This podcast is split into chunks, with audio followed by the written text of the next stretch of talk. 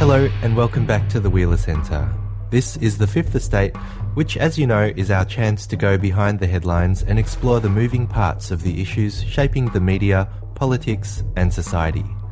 Today, host Sally Warhaft chats with Miriam Lyons, Ian McAuley and Ross Gittins about sizing up government. What role should government play in modern Australia? Which economic levers should be pulled and why? Here's Sally with the panel. We have with us tonight, a legendary columnist, I think we can say. Ross Gittins may well be the longest-serving columnist in Australian history. He certainly is the longest-serving at Fairfax, possibly the world, Ross, but you're not that old, are you?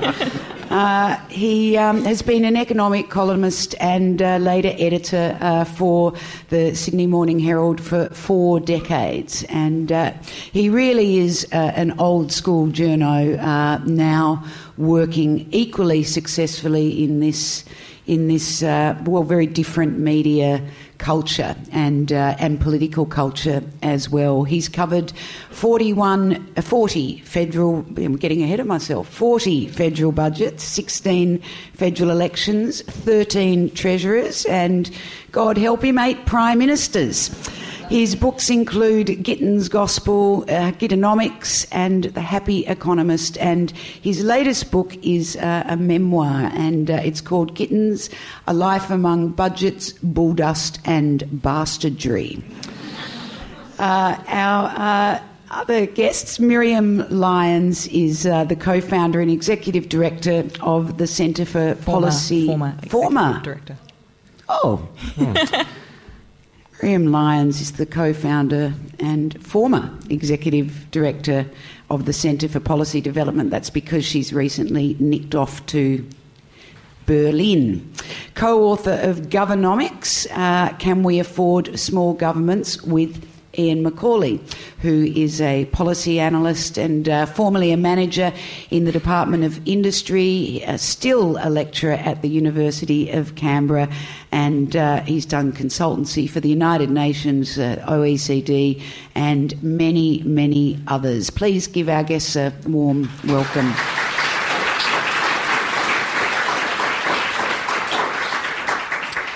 We are living, I think, and, you know, jump in and set me right, in very strange times. We have a housing boom, yet interest rates are very, very low. We have a government that a year ago told us we're in the biggest debt and deficit crisis known to human history, but now is spending money like the ALP. I'd like you to tell me first, Ross, you know, what's going on? Well, Tony Abbott is coming to terms with being in government. It's taking him a fair while. I think they probably realised fairly early in the piece, perhaps when Treasury had a chance to have a word with them, that there was a kind of problem with the debt and the deficit, but it wasn't urgent, and that, in fact, immediately starting on it wouldn't be a smart idea. And, in fact, despite all the things that have been said about last year's budget, it really didn't start reeling in the deficit. It didn't plan to do that until 2017, which is still a year or two away. And that was actually the best part of the budget, that they didn't just manically crunch everything. But you wouldn't know that from the way they packaged it and the way people reacted to it. And of course, this is where I get into a lot of trouble. I like to break budgets up into different dimensions and say that it was very good from a macroeconomic point of view, but it was also very unfair. Now, I have readers who say, well, look, make up your mind. Is it unfair or is it very good? Well, it's both in different dimensions. Miriam, what do you make of the current sort of the messages, I suppose, that have gone out in recent times? I mean, even today, the Treasurer came out. He was asked about housing prices in Sydney and affordability, and he suggested that if people just went out and got a good job, They too could be part of the $1 million plus for a tiny 2-bedroom apartment in Parramatta, or it is. If we think it's bad in Melbourne, in Sydney, it's another planet. How do you read it? No, I always used to be confused about why, for a supposedly very spin-focused government, the former Labor government was so bad at spin, but it's actually worse now. That's a classic example of hockey's tin ear. We're supposed to assume that people who are childcare workers, or on the minimum wage, are somehow magically supposed to get higher paying jobs that put them in a position to afford to buy a home. It's something that just came out recently. I saw was showing that there are only 5 suburbs in Sydney on which people can afford to rent on the minimum wage at the moment. 5. Sydney's quite big. Mm-hmm. So we're really in a ridiculous situation there. I'm in furious agreement with Ross that it is a very good thing that we saw the narrative of a deficit crisis change as soon as the coalition got into government. It has been a little bit surreal, a little bit kind of, we are at war with the deficit. We have never been at war with the deficit. And that is strange, but I would far prefer a little hypocrisy and inconsistency to continued idiocy and, the idea that we should have an absolute breakneck return to surplus in such uncertain economic times. Very few economists would stand up and say that that was a good idea, and it was certainly bad socially. I would maybe just pick up on one thing. If a budget is unfair, I would argue that in the long run it is also bad macroeconomically. There's a new OECD report that's just come out recently, which confirms previous evidence that shows that inequality is really bad for growth. So it may not show up in the short term, but in the long term, I don't think that you can have an unfair budget and call that macroeconomically responsible. Mm. Ian? Well, on the budget, clearly, as Miriam says, the government had to realise suddenly, hey, we are not recovering from the GFC as fast as we thought we would, and really admit that we need an ongoing stimulus to the economy. I think where Miriam and I certainly agree that we needed that stimulus, but it was the wrong form of stimulus. It's in the form of not collecting enough public revenue, or that's, let's say, tax in clear terms. And rather than the stimulus which would be required from decent capital spending. One of the points we make in the book is that in comparison with similar countries, and we've had a look at the 18 OECD countries which are roughly similar to Australia in terms of income, a lot of economists say, oh, look, we're not too bad by OECD comparison. But the OECD does include some rather weird and wonderful countries, and we restrict our analysis to those 18 countries that are reasonably prosperous, and we sit in about the middle of that group. We have by far the smallest public sector of those 18 countries, and we're not just talking about a few percentage points. We're talking about something in the order of 12 or 13% of GDP. We're talking about $200 billion, and that's, as I say, we're starting to talk about real money compared with the average. We're talking about enough to fund high-speed rail and upgrade all of our urban transport, public transport and roads, to implement Gonski, to have a properly funded Medicare, which we could do if we just came up around the average of those countries. But we are trying to get by with an absurdly small government because of this dogma that somehow small government is good for the economy. And we point out in various ways that small government ain't good for the economy. You know it in, particularly here in Melbourne. Toll roads, aren't they marvellous things? Well, what would be wrong with keeping free roads funded by a higher level of gasoline taxation? Medicare. We're told go out and take out private health insurance, but private health insurance returns to the health system around about 86 cents on the dollar, whereas Medicare and the tax office return about 96 cents on the dollar.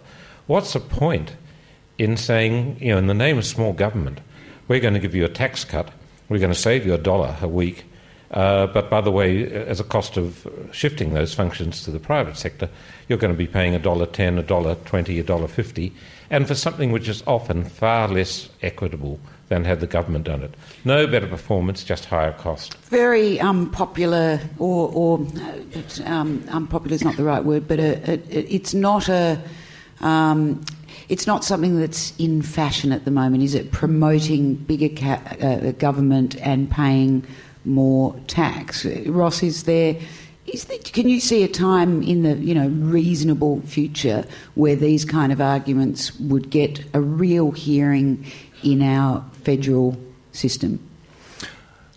Well, not until we've got politicians who are a lot braver than the ones we've got at the moment. I don't have any problem with all of that. It is true that we have a very small public sector compared with other rich countries. It is true that our tax burden is among the lowest. It's around about the Americans, and the Americans usually have a bigger budget deficit than we do. Mm. People just don't know that. Incredible misconception around that, isn't there? It is, but people have this idea that taxes are very high in Australia. Well, they are compared to some Asian country that doesn't have a welfare state, that doesn't pay for people to go to hospital, doesn't give people age pensions, doesn't give people unemployment benefits. Relative to that, yes, we do pay a lot. But relative to the countries that we compare ourselves with, America and the whole of Europe, we get let off very lightly. And a big part of the reason for that is because we have this heavily means-tested welfare system, which is not the case even in America, where we have this thing that says, if you don't need it, we're not going to give you the age pension.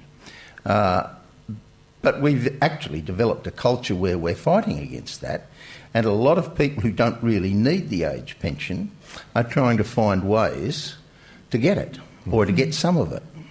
And increasingly we're undermining that extremely targeted welfare state through the tax breaks, so the superannuation tax concessions, the private health insurance rebate, obviously, negative gearing. We have so many different types of tax breaks that are very, very heavily skewed towards the well-off. Retirement saving is the classic case. We have an age pension which is given out on the basis of, do you need it or don't you need it? If you don't need it, you're not getting it. But then we have this other thing called superannuation tax concessions, which work on just about the opposite basis. The less you need, the more we'll give. And, of course, we've got this debt obsession. As Ross has said, no, we don't have much public debt. But we are trying to, what Miriam and I are trying to do, get people to look at our public accounts the way you'd look at a corporate balance sheet. We don't have many public assets. And we have this very low debt, but a badly run-down set of public assets. When we talk about, say, urban public transport or quite mundane things like sealing of roads or provision of services in outer suburbs, we do not have the public assets that a developed country should have. So it's ridiculous to talk about we must reduce debt without asking, what's the other side of the balance sheet look like? And to have a mature discussion, we really should stop, say, comparing ourselves with, say, Greece or whoever, who have used their debt to finance current consumption. Definitely not do that. It's an absurd comparison. Mm. It is utterly absurd. Whenever you hear some businessman, and they're usually businessmen, saying, we're not quite at where Greece is, that is absolute rubbish. Mm. It just is. We need to be closer to where Germany is, where you've got debt of around about 3 times in relation to GDP of ours, but good public assets. All right, so explain this to me. We have a smaller, tighter public sector than most of us think, and we don't have a debt and deficit crisis as we were led to believe our taxes aren't as high as comparable developed countries. And Ross, you write in your book that we have our economic managers are world class, in fact, comparable to our athletes. Why is everything so confused? Is it just simply politics? And if it is that bad for the economy? It's also those terrible people in the media who have this idea that their readers and viewers are only interested in bad news, and so we only tell them bad news. But these guys... We see all these bits of good news float past, and we think, well, we wouldn't want to tell people about that. But these guys say this stuff. I mean, if Abbott or Hockey had said one more time, debt and deficit disaster, debt and deficit crisis. I don't want to defend the media either as a wholesale group. And you write really interestingly about the media in the last third of your book. It's fascinating. It's not our topic tonight, but it really is interesting what you have to say about it with this longer view lens.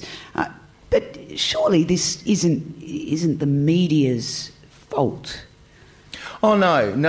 In fact, actually, one of the things I say in the book is that there is a very symbiotic relationship between the politicians and the media, and when you put the two together, what comes out is not all that much in the public interest. We're bad for each other, I think. We're bad influences on each other.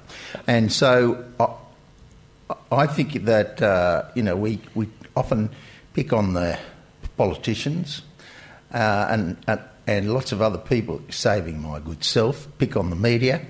But, in fact, there's enough blame to be shared between them. But, Ross, you also point out, I think, that it's far too easy for people in the media to accept the government's frame of economic problems. And too often do I hear, the quality media, including ABC journalists, pick up terms like, budget disaster, budget repair, we must repair this budget, implying someone's broken it, the burden of taxation rather than saying, what we pay for public goods. It's the way so many people so easily slip into the rhetoric of small government. Well, I think that's true, and I think that's partly because the media isn't as well educated as they could be and don't have the confidence to say, he said this, but it's not right. I know it's not right. I understand this issue, and I can explain to you why that wasn't right. Particularly political journalists, they often don't understand the underlying stuff. I hear people in Canberra talking about the structural deficit, and I think you're only saying that because it sounds very profound, the structural deficit. I really want to get to these people and say, just explain to me what the structural deficit is. How do they work it out? And I think we might find we're not quite sure about that. And so that means that it's too easy for the media to accept the things that politicians say, particularly the things governments say, and assume that, well, it's come from the public servants, it's come from Treasury, these people really understand it, so it must be right. Well, often it isn't right. And part of the problem is that... Part of the problem is that the media doesn't have enough people who are confident in their own area because of their own qualifications to say, he says this, he says that, but let me tell you the truth is over here. But the other thing is there's also a competitive spirit in the media, and I know we're not here to talk about the media, but a competitive spirit that says... Somebody has just said that if the government goes ahead with this policy, they'll destroy 5,000 jobs in the coalfields. And they've got a study to prove it. Does anyone look at the study? No. Does anyone say, I'll ring up an economist and ask them if they are persuaded by this study. Or who funded the study. Why spoil a good story? Mm. This is a great story. 5,000 jobs to go, maybe. Or all of the jobs that might have existed, had Australia's dollar not been pushed so high by the mining boom. Mm. Mm. That kind of question very rarely gets asked. Indeed. Don't let the facts get in the way of a good story. Miriam, what do you think about the sort of, this quote from Ross's book that the world-class economic managers, how efficient is our government is another way of, I guess, asking that question. We get enormously good value from our public sector in Australia overall. We get amazingly world-class outcomes for a pretty bargain basement budget, and part of that is because the spending is so very targeted, and part of it is because we do have a comparatively good, efficient public sector. I mean, there's always room for improvement. It doesn't mean that we shouldn't keep on looking for ways to do things more effectively.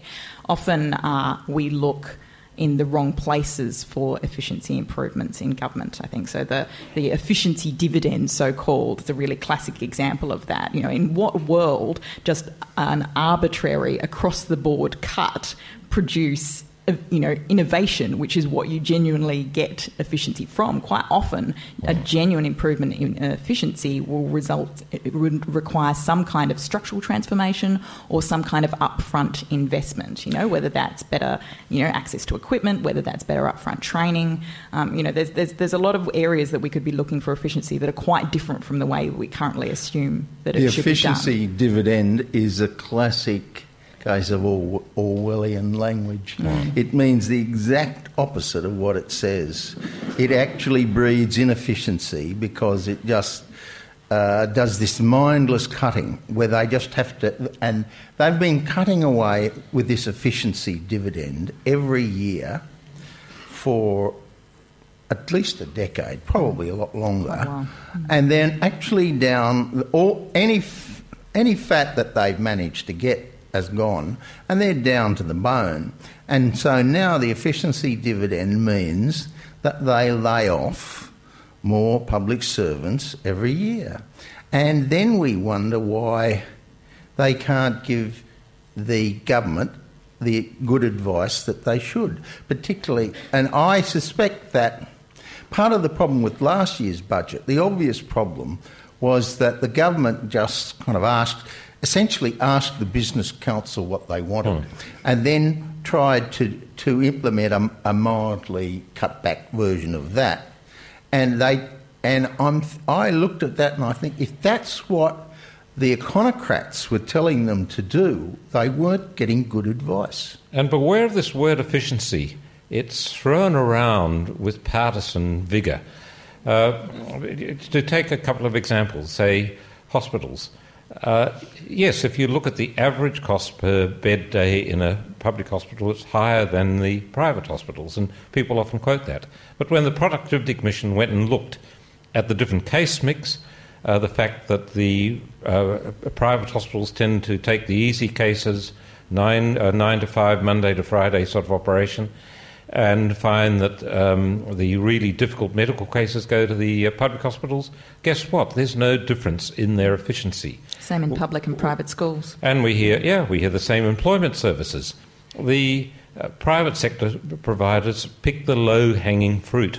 And there's a statement which just comes in our book a couple of times. It's a quote from Dutch Herman Leonard of Harvard University. The hard jobs are left to the public sector, and the government has to pick up the jobs where the private sector can't make a buck, where it's just too difficult, or where the incentives are wrong. So, of course, any superficial look at efficiency will put the public sector in a bad light, but any in-depth analysis usually puts the public sector in a very good light.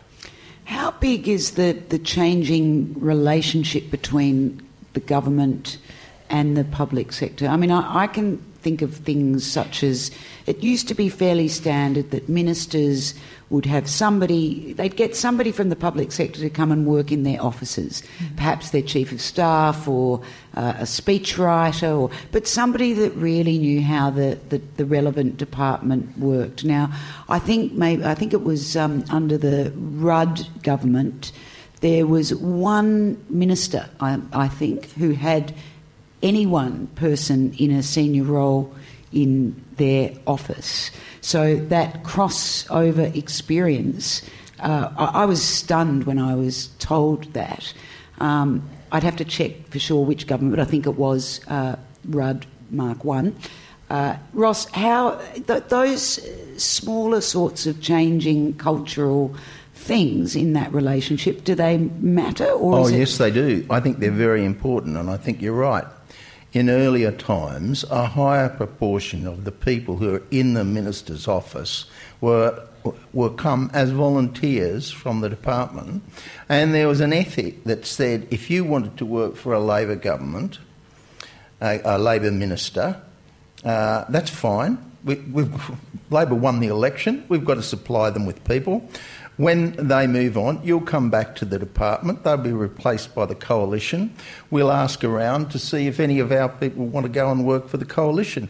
And when they come back, that will all be just part of their professionalism. That was the way it used to work. That was the way it worked in Keating's office when he was Treasurer. I was actually surprised and a bit shocked when he got most of his people from the department. But he made it work. But these days, with the rise of careerism in politics, of young people leaving university and pretty much going straight to work for a minister or to work for a union as a researcher or something, then more and more of the jobs in the private office of the ministers on both sides now. It used to be mainly a Labor thing, but it's increasingly being a Liberal thing too. People make a lifetime career out of politics, and they start off as an advisor in the office, and they try to get themselves pre-selection, and they get onto the back bench, and they just work their way up. Their objective is to at least retire as a cabinet minister and hopefully prime minister. Now, that's just been one of the developments. It hasn't been a very helpful one.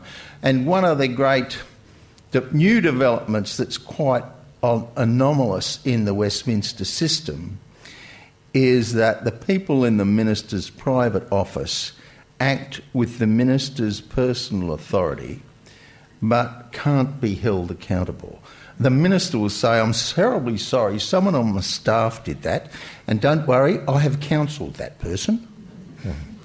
And sometimes the people in the minister's staff can be really domineering and rude to the most senior public servants in the department. And that's not a good thing either. There's not an institutional memory, I suppose, being created either in the same way. And it just means that the people in there, you know, people used to complain about Rudd's office and Rudd's advice coming from all these, well, they weren't quite teenagers, but they were in their 20s. And they're not necessarily the people with the greatest experience of how things work in practice. And that can be quite a problem. And the other thing is that if you're on that career path, it's a political career path. And you think about issues much more in political terms, how is this going to wash with the electorate, can we get away with it, than thinking about it in terms of, is this the thing that we should be doing for the country that will mean that when eventually we get thrown out, we'll be able to look back on our period in office and say we did some worthwhile things. It's interesting. I don't think I have seen or heard a whisper anything about Peter Credlin since the leadership non-challenge. It's like she has just disappeared. Miriam, what do you make of the relationship between the government and the public service? So we devote a whole chapter to this in Governomics, partly because most of the book is really looking at the role of government in the economy based on different forms of market failure. So we thought it was only fair that we devote a chapter to different forms of government failure and what can be done about them, you know. And in most cases, you know, you don't really have an option. If you want the things that government does best done well, then, you know, you don't have an option but to make sure that government does genuinely serve the public interest and that politicians don't get in there and stuff it up. So, you know, we spent a while thinking about this and, you know, advocated very strongly for public servants to be allowed to get on with serving the public, which, you know, they tend to have a strong professional ethic to do and be very motivated to do, and very frustrated when they're not allowed to get on with that job and instead have to spend too much time focusing upward to meet the minister's demands for political cover instead of outwards to serve, you know, to serve citizens. Now, that kind of sounds like, you know, a great piece of advice, but how on earth would that ever happen? I guess, you know, really the best argument from the perspective of a politician for doing that is that if you only have careerists around you, then you are unlikely to get frank and fearless advice. And frank and fearless advice is, in fact, in your own interests. Yes. For the same reason that Machiavelli, you know, wrote about in The Prince all those years ago. If you are only surrounded by yes men and women, then you are unlikely to be able to see the real problems that you're facing clearly. And ultimately, that will come back to bite you. Maybe not within a single term, but, you know, in the longer term. That's so obviously true, but it's surprising how many politicians don't see it or certainly don't act on it. And when you get governments that come in and say, we'll just, in our first act, we'll just sack a few department heads, as John Howard did and as Tony Abbott did, that's a way of saying, don't you give us fearless advice because we might lop your head off. Now, any politician that doesn't want the bureaucracy saying, Minister, you're sure you want to do this? What about that? What about that? What about that? Then those politicians are asking for trouble, and they are discouraging. We don't know, as the members of the public and as the media, we don't know what the bureaucrats say to the politicians in private. But if it was true that they are now far more compliant and far less willing to give ministers tough advice, I don't think that's a good idea, Minister, for the following reasons. If that's true, then it shouldn't surprise us that governments like the Abbott government can get off the track so quickly in their term. There is part an explanation in what happened about 15 years ago in the Howard government. Now, it didn't make the front pages of the papers or even it wasn't a barbecue stopper in Canberra, but the Public Service Act was changed by the Howard government to say public servants will be responsive to the minister. Quite different from any notion of responsibility. It's that the public servant is no longer officially serving the public, but is serving the minister. And that is built into legislation. Terrible bit of legislation. Ross, you have you've got quite a few interesting lists in your book, favourite prime ministers and treasurers and so on. But one of the ones that really captured me, you list the 10 reforms that transformed Australia.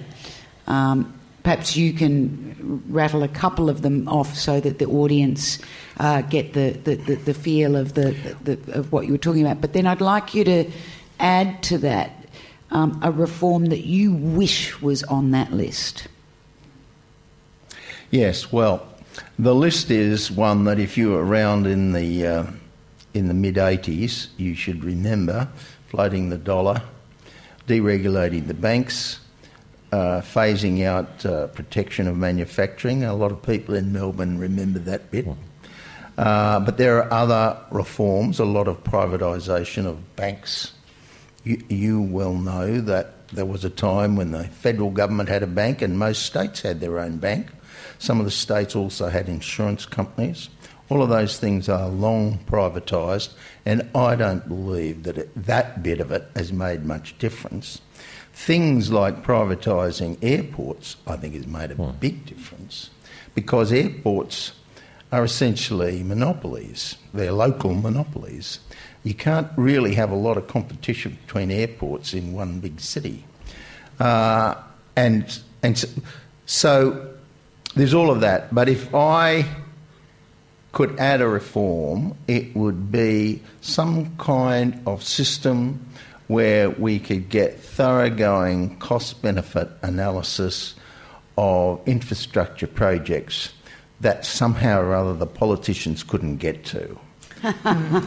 Because if we could have those, and if you could convince some outfit that the benefits were double the cost, then there ought to be far less argument about saying borrowing most of the money to undertake this project is in the country's long-term interests. And that's the point that Ian was getting to earlier. Borrowing for infrastructure, provided it's worthwhile infrastructure, provided there is a genuine social need for it. The fact that, you know, if you build a road, it's going to be there for 40 years, 50 years. It's not unreasonable to ask our children to pay part of the cost of that, because in 40 years' time they'll be using it. And so the idea that we couldn't possibly build a road until we could afford to pay for it for cash is just a crazy idea. It's an idea that if business used that idea, nothing would happen. Ian, what would you add to that? You know, a list of what would be at the top of your fantasy reform? Yeah, I mean, the top would be real action to try to stabilise the economy. Now, there are theories of stabilisation that you pull this lever and that lever called monetary and fiscal policy. And both we and Ross go into that. But real stabilisation means thinking, what's going to be the effect of the next commodity cycle, which will probably occur in about 20 years' time? Will that upset our exchange rate again? How destabilising is it to have a finance sector which is serving itself rather than the real economy? How can we rein this in so that it is serving the real economy? And generally paying some attention to the whole structure of the Australian economy. And, you know, the one that really is just shining up there in lights is, what are we going to do in a world that does not want carbon dioxide pollution? How are we going to reshape our economy in order to cope in a world where we recognise that we cannot go on emitting carbon? And, of course, you know, the G7 today just said, perhaps 100 years is a bit too long, but just said, hey, we want a world without carbon-generated fuel. This is coming from the most conservative leaders in the world. And how do we get the human capital, and Gonski, of course, had part of the suggestion there, to cope with our needs over the next 20, 30 years, when we've got to compete on the basis of our wits and not what we dig up from the ground? See, we have a double problem here. The first problem is, how are we going to minimise, perhaps even eliminate, the use of fossil fuels in our own economy? But the other thing is, what are we going to do for export income when the rest of the world doesn't want to buy our coal? Mm-hmm. And this is not necessarily a forward-looking reform, but you look back at the last mining boom and think about what position we would be in now if we had acted as Norway has done. Norway basically treats their oil and gas companies like the plumber. You know, they're there to do a dirty job, and they get a fair rate, but they're not at all confused about who owns the resources. There's 90% gas gas royalties. And the result of that is they put it into a sovereign wealth fund. That sovereign wealth fund is heading towards $1 trillion under management, owns around 1% of the world's stocks. Now, that is a massive source of fiscal resilience for Norway when, you know, they no longer have stuff to pump up and ship off. So, in a sense, they've had a resources boom and they haven't had a resources boom at the same time. Exactly. They've had the resources boom, they're shipping this stuff off, they're making money out of it, but they're not letting it disrupt their own economy. Which gets to what Ian was saying on, you know, actually taking stabilisation seriously. Yes. In fact, Australia probably would have been better off if all of the doom and gloom naysayers around the mining tax had been right, and that it would have massively slowed the boom down. We would now be in a better position. Yes. You know, we only get to sell these resources once. It would have been in our interest to have them sold slower at a higher price and have more revenue coming in. So and how spread come around. Where the, you know, our economic managers are as good as our athletes? Oh, well, they are. They are. Well, the proof of that is very simple, and Joe Hockey was emphasising this in the budget last month, and that is we are entering our 25th year since the last severe recession. Now, I think maybe one other country can say that, but the Europeans can't say it. The Americans certainly can't say it. They've had... even the Asians can't say it. We skipped out on the Asian financial crisis.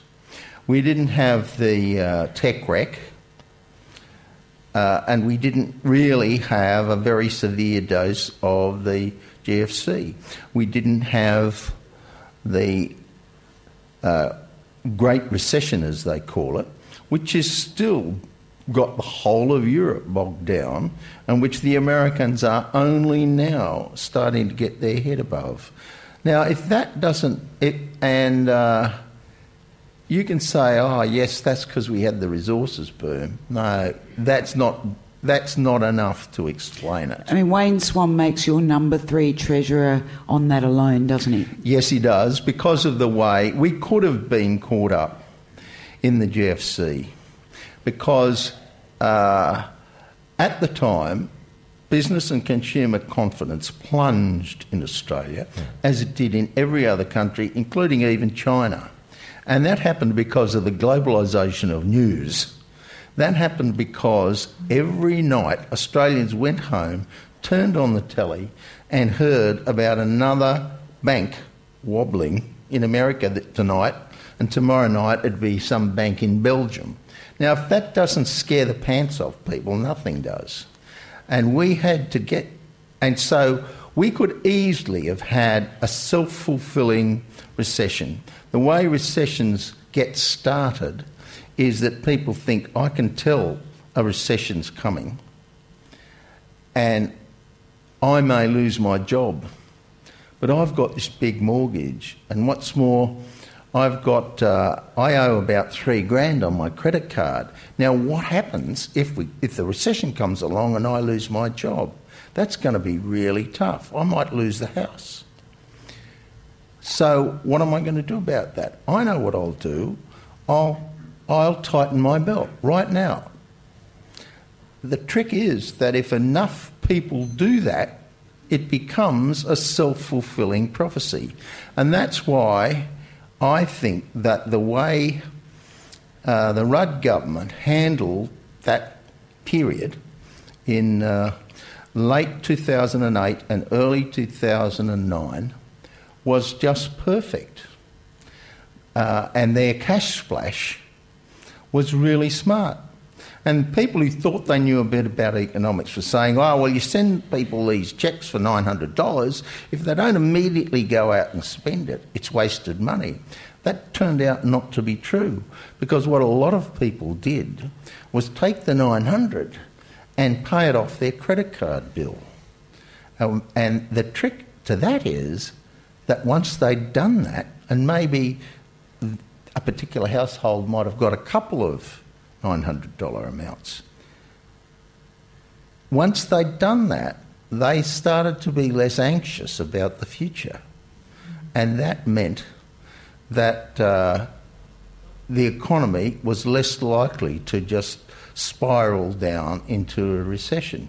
The other good thing that happened at the time was that employers were feeling the pinch, and unemployment did rise.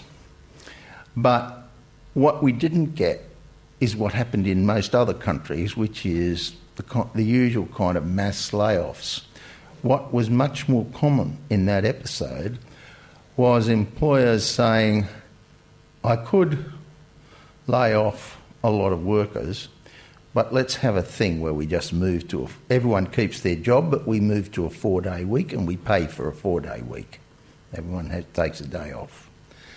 That turned out to be a much better way of cushioning the downturn in the demand for employers' products and making that a fairly temporary episode. We had Wayne Swan here, actually, last year as a guest of the Fifth Estate, and you can hear his podcast if you go to the Wheeler website, where he talks about the day after the first handouts where he found out that we hadn't gone into recession, and his description of that just being the best moment of Wayne Swan's life. It was quite an interesting moment. Let me just tell you this. I had a very interesting discussion with his principal private secretary, who's a very bright fella, and I said, how did you work out the timing of these cash splashes? Because they kind of had two. One that they announced in October and another package in February. And this guy was very reluctant to admit to me that they had timed these cash splashes, these sending out of cheques to people, to ensure that although they had one quarter where the economy went backwards, they pumped up the next quarter so that it didn't go backwards. And they were dealing with a mentality in the media which makes no sense. I've been preaching against this for decades, but to no effect, which says that if you get two negative quarters in a row, it's a recession. If you get one really big negative in one quarter, but the next quarter is zero, that's not a recession. And they played those silly people off against each other, and they timed all those cash splashes to ensure that if we got another negative quarter, it wasn't immediately next to the first negative quarter. And this guy was very, very reluctant to admit this to me because he thought that I would think this was playing politics. I thought it was playing economics, and I thought it was very smart. Wayne Swan certainly didn't put it quite that way in his book or his conversation here. We're running out of time, and I want to take a couple of questions from the audience. But first, I want to ask each of you about the R word, because, you know, we're all terrified of a recession. The Treasurer came out last week and said anybody who thinks there's a recession coming is a clown. Now, Ross, you think there's a recession coming, but of course you don't say when. But I want to go to Ian and Miriam first, and then Ross, you can finish it off on this topic. Well, sometime we're going to have to live within our means. I mean, this is a country that's been living on huge inflows of foreign capital to balance our very big deficit on current account. And this week we had a shocker, even after we had a very strong mining boom. We haven't had a surplus on current account. That's, in other words, exporting more stuff than we're importing since 1974. And that's rather a long time to expect the rest of the world to support us. Sometime that truth is going to hit. And I would rather see a mild recession now than the sort of awful awakening we might get as an Argentinian-type crisis if we keep on going the way we're going. And if we have a mild recession now, I would hope that a government has a good sense to respond with something of a stimulus to stop it getting too bad rather than with austerity, because the cost of austerity, as is shown in Greece and Spain, is massive. It's a cost which just echoes down generation to generation. But we need a bit of a wake-up, we need a bit of a shock, and and that would be far better. Just as it is, you know, if you've got teenage children, you hope to hell that they learn somehow that they get their car into a skid, but you know, don't hit a pole. We need that sort of a shock. I think we need to change how we see our economy. I'm not sure that I would use the word shock as the as the appropriate change that we need. What we need is a short, sharp shock. Yeah, look, I mean, I think a recession is inevitable at some point. You know, the uninterrupted growth run is obviously not going to last forever, but I think predicting exactly when that would happen is a bit of a mug's game. You know, there are a few things that are obviously structurally unsustainable in Australia's economy.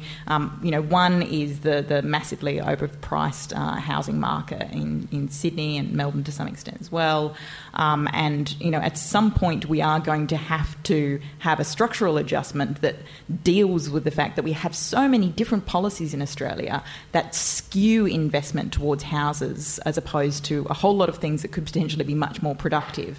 And I suspect that, you know, people, that those animal spirits will react negatively to a sudden drop in the value of houses, even though that, you know, that piece of, you know, paper that you might get in the mail from somebody saying, well, we estimate that your house is worth this much, that may not be worth the paper that it is printed on, but it makes people feel wealthy and therefore feel reassured. And I can imagine that, you know, at some point that adjustment could spark off a recession.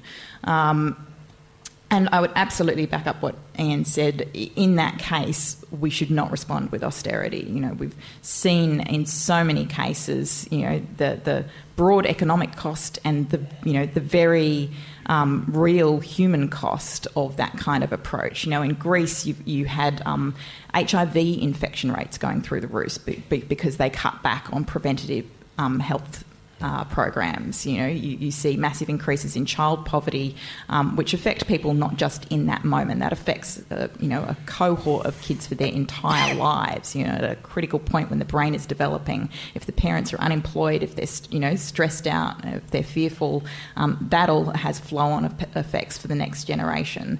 There are so many. You know, extremely kind of tragic human costs to austerity policies. So we absolutely don't need to go down that path.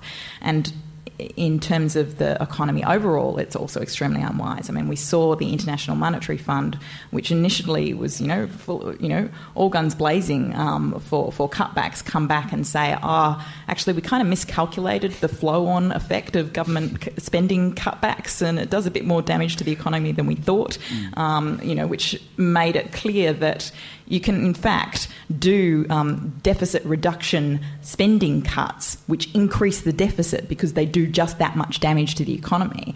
And in that context, I am worried that the latest budget from the federal government has been received in the media so much better than the previous government. You know, it's essentially what they've done is shift from a kind of full frontal attack on the poor to a sort of flanking side manoeuvre.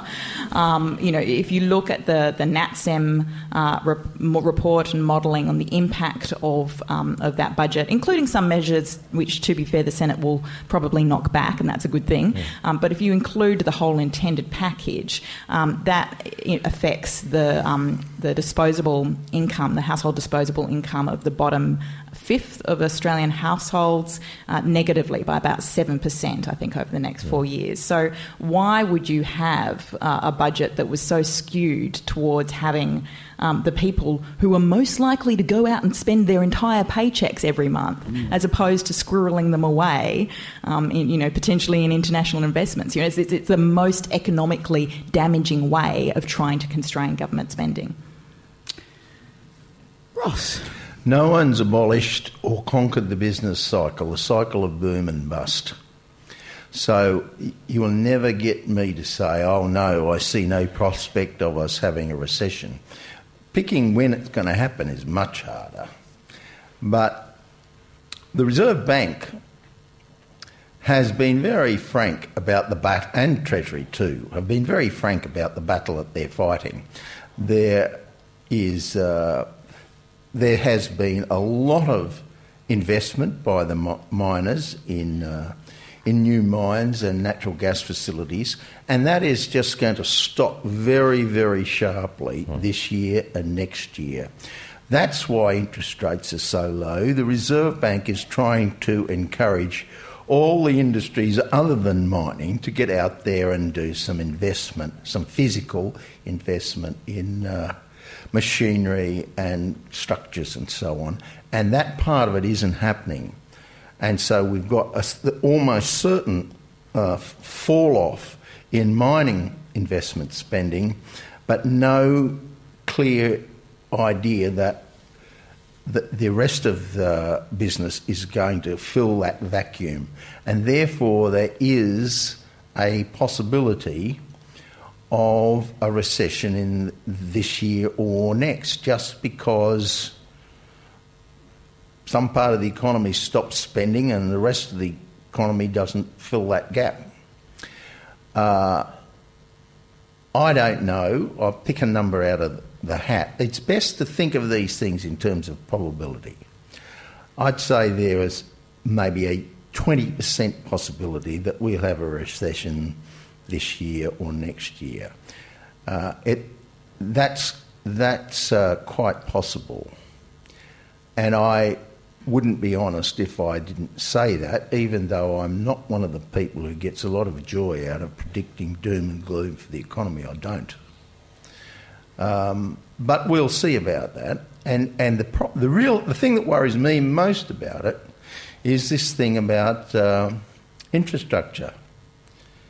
What the latest figures show is that there's been a fall-off in government spending on infrastructure. Now, most of that's coming from the states. It's actually the states that do most of the capital works investment. But really, it's the public sector. There is a very good case that says we need more and better public infrastructure.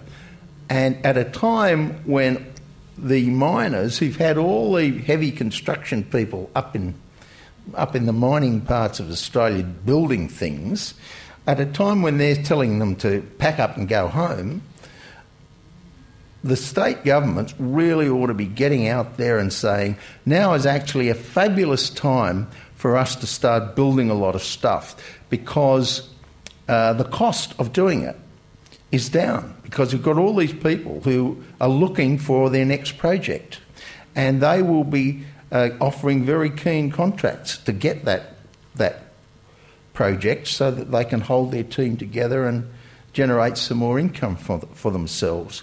So the economy needs it, and it's actually a very smart time for the taxpayers to be saying, now's the time to step in. We didn't have to be doing it 3 years ago when we were competing against the mining industry to get the services of these people. Now's the time to do it. And if we do have a recession, a fair bit of the reason for it will be a failure of governments to step in and seize that opportunity and fill that gap. We've got time for a couple of really quick questions, because this trio, they like to talk. If an usher puts a mic in your hand, start talking. Thanks. Thank you. Is it good? Yeah. My question's on the GST. I know it's a perennial topic, and I know you're all obviously economists, but where do you stand on the GST in terms of increasing it? You've mentioned the states. You've mentioned how they need the funds to funnel that into infrastructure. So where do you see the GST heading? Should we increase it? Should we not? And the fiscal imperatives of that? I think that's to you. You're the economist. Okay. He's actually a registered chartered, probably unregistered now. He's a chartered. No. He's still registered. I am a fellow chartered accountant of the Institute of Chartered Accountants. Thank you. I can't believe everything he says. Ross, I think that's probably for you. Yes. I was a great supporter of the GST, and I don't regret that. the introduction of the GST, but I'm not prepared to support an argument that says we need to raise the rate or that we need to broaden the base, even though there are good arguments there. I'm not prepared to support that when it is true that that is a regressive tax increase. It hits low-income earners proportionately harder than high-income earners. Even if high-income earners actually pay more dollars, they've got more income to pay them more dollars. At any rate, I'm not prepared to support that argument. I accept that the states need more revenue, but I'm not prepared to support it while we're doing this. We're going, the only answer is, terribly sorry, got to increase a regressive tax, when there are so many other ways that we can increase tax revenue that aren't regressive, starting with all the tax concessions that are heavily skewed towards high-income earners. And we keep hearing this notion we pay high company tax. Yes, we do, but very few point out that we have dividend imputation in Australia, which returns that to the shareholder. That's the quid pro quo. In effect, Australian residents who invest pay very little company tax. Yeah, there are a bunch of countries, including the Nordic countries, which have quite low inequality and have higher consumption taxes than Australia does, but they have a much stronger multi-partisan commitment to keeping inequality low. They have bigger public sectors overall. They have more effective social spending. And so for me, I am really unwilling to look at increasing the GST or expanding it while Australia just doesn't have a strong public commitment to bring our inequality back under control, because it's been going absolutely nuts. I agree with Ross. I don't think that GST increases should be on the table while super tax concessions are offered. Just quickly, a quick example of private versus public inefficiencies. That I'm doing a Cert 3 to get an entry level job into a new industry, and the public one was TAFE is 2,500, and the private provider was 7,000. But just moving on. The government always says, like the Joe Hockey's, the IPA say that the government should be smaller. They always say it should be smaller, and as pointed out with the Malcolm Fraser, that the government's been having razor gangs and efficiency dividends, and as pointed out, there's not much more the government can go. I need a really quick question. Yeah, I'm just getting to that. So what is the optimal size for government? You know, the lowest point it can be in percentage of GDP or whatever to the highest point. There's no one point. I mean, what Samuelson pointed out about the economist Paul Samuelson pointed out about 40 years ago is that there is probably some point, but we can't find it. But we can be fairly confident either we are in step and another 16 or 17 countries are out of step, or the alternative explanation I think is far more appealing. We are well below that point of optimum size of government. And one of the things we stress in our work is that Australia's prosperity has always been based on a mixed economy, with both the public and private sector working where they work best. But we have now been gripped with that ideology to keep shrinking the public sector, and we are paying a high price for it.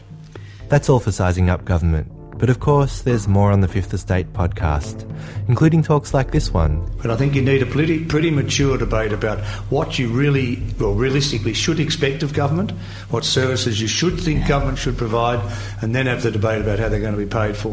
One of my favourite letters, I clipped it out of the newspaper and hung it up on my pin board when I was in office. You know, somebody had written in and said, "My houseplant died. I blame the local MP." I was the local MP for the person who wrote this. John Hewson and Christina Keneally on the public purse and how politicians think about spending it. Visit wheelercentre.com for original notes, videos, podcasts, and of course, lots and lots of discussions.